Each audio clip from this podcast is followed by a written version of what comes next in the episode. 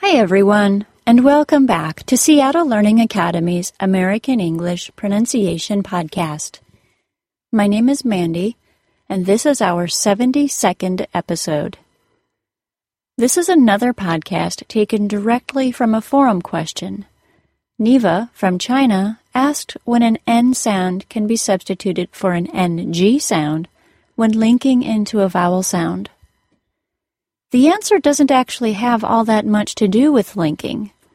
This substitution can take place no matter what sound, if any, follows it, as long as it's part of an ing ending. I want to talk a bit first about the differences and similarities between the N sound and NG sound. Both of these sounds are nasal sounds meaning the air comes out our nose while pronouncing these sounds. It seems strange, but it is true. You cannot hold your nose shut and create a nasal sound at the same time. It just won't work.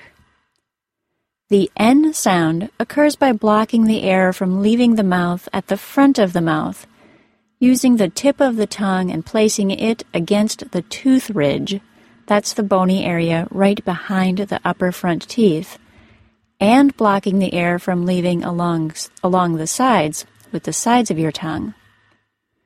The NG sound is produced by blocking all the air from leaving the mouth with the back of the tongue.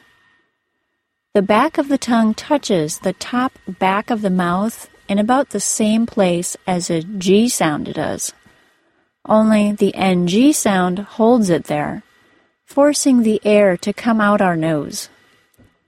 Listen to both sounds. I'll say an N sound, then an NG sound. N, mm, n, mm. Could you hear the difference? N, mm. Now let's get back to Neva's question about when an N sound can be used in place of an NG sound. I also need to mention that this is an informal way of pronouncing these sounds, although in some dialects of English it is more common than not.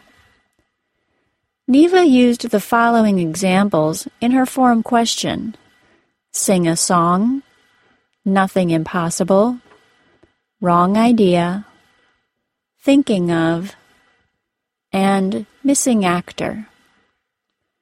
She really did provide the perfect examples for allowing me to explain the answer to her question. If you want the most accurate answers from the forums, providing good examples is the best way to get them. I could easily divide her examples into the phrases that couldn't substitute an N sound for the NG sound and those that could. The two examples that must remain an NG ending, even in informal speech, were sing a song and wrong idea.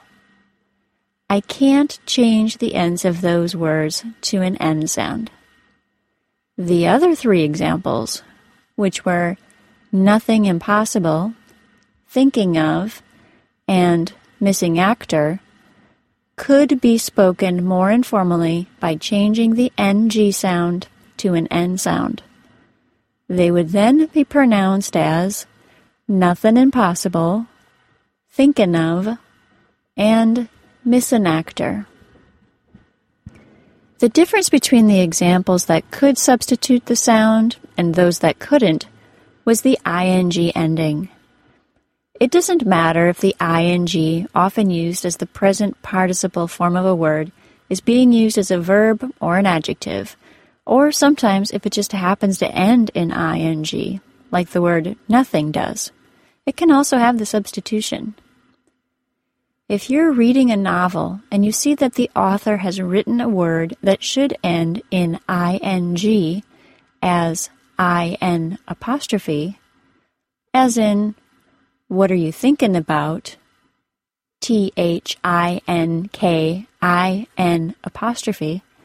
The author is showing how that person is speaking, and it means that the speaker is using informal speech, or is using a certain dialect.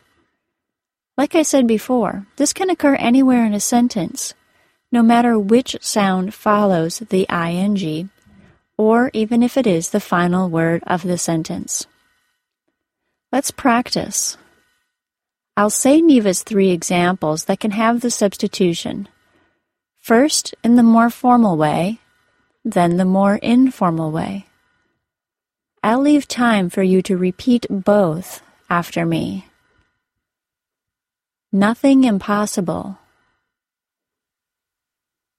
Nothing impossible. Thinking of. Thinking of.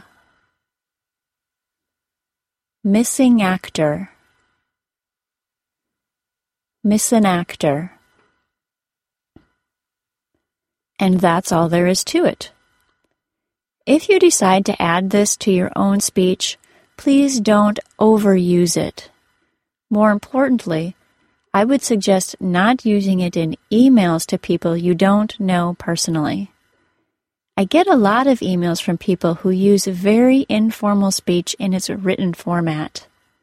I don't know you, and you don't know me, so keep it formal until we do know each other and have shared at least a few correspondences. Informal online discussions can go either way. Some are very informal, some aren't. For me, it's a level of professionalism. If you have a question you'd like an answer to, you can also go to the forums at www.pronuncian.com slash forums and post it there. I'll get to it just as soon as I have a chance. If you find these podcasts helpful, why not help support us? You can help us out in a number of ways. You can go to iTunes or whatever other program you use to get the podcasts and leave a review for us. Don't be shy about grammar or misspellings. Nobody cares if it isn't perfect. You can also go to pronuncian.com and subscribe to our service, which allows you full access to Pronuncian listening activities and quizzes.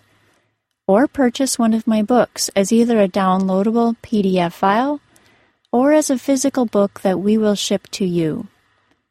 We truly appreciate any kind of a support you can give us. That's all for today. Thanks for listening, everyone. This has been a Seattle Learning Academy digital publication. Seattle Learning Academy is where the world comes to learn. Bye bye.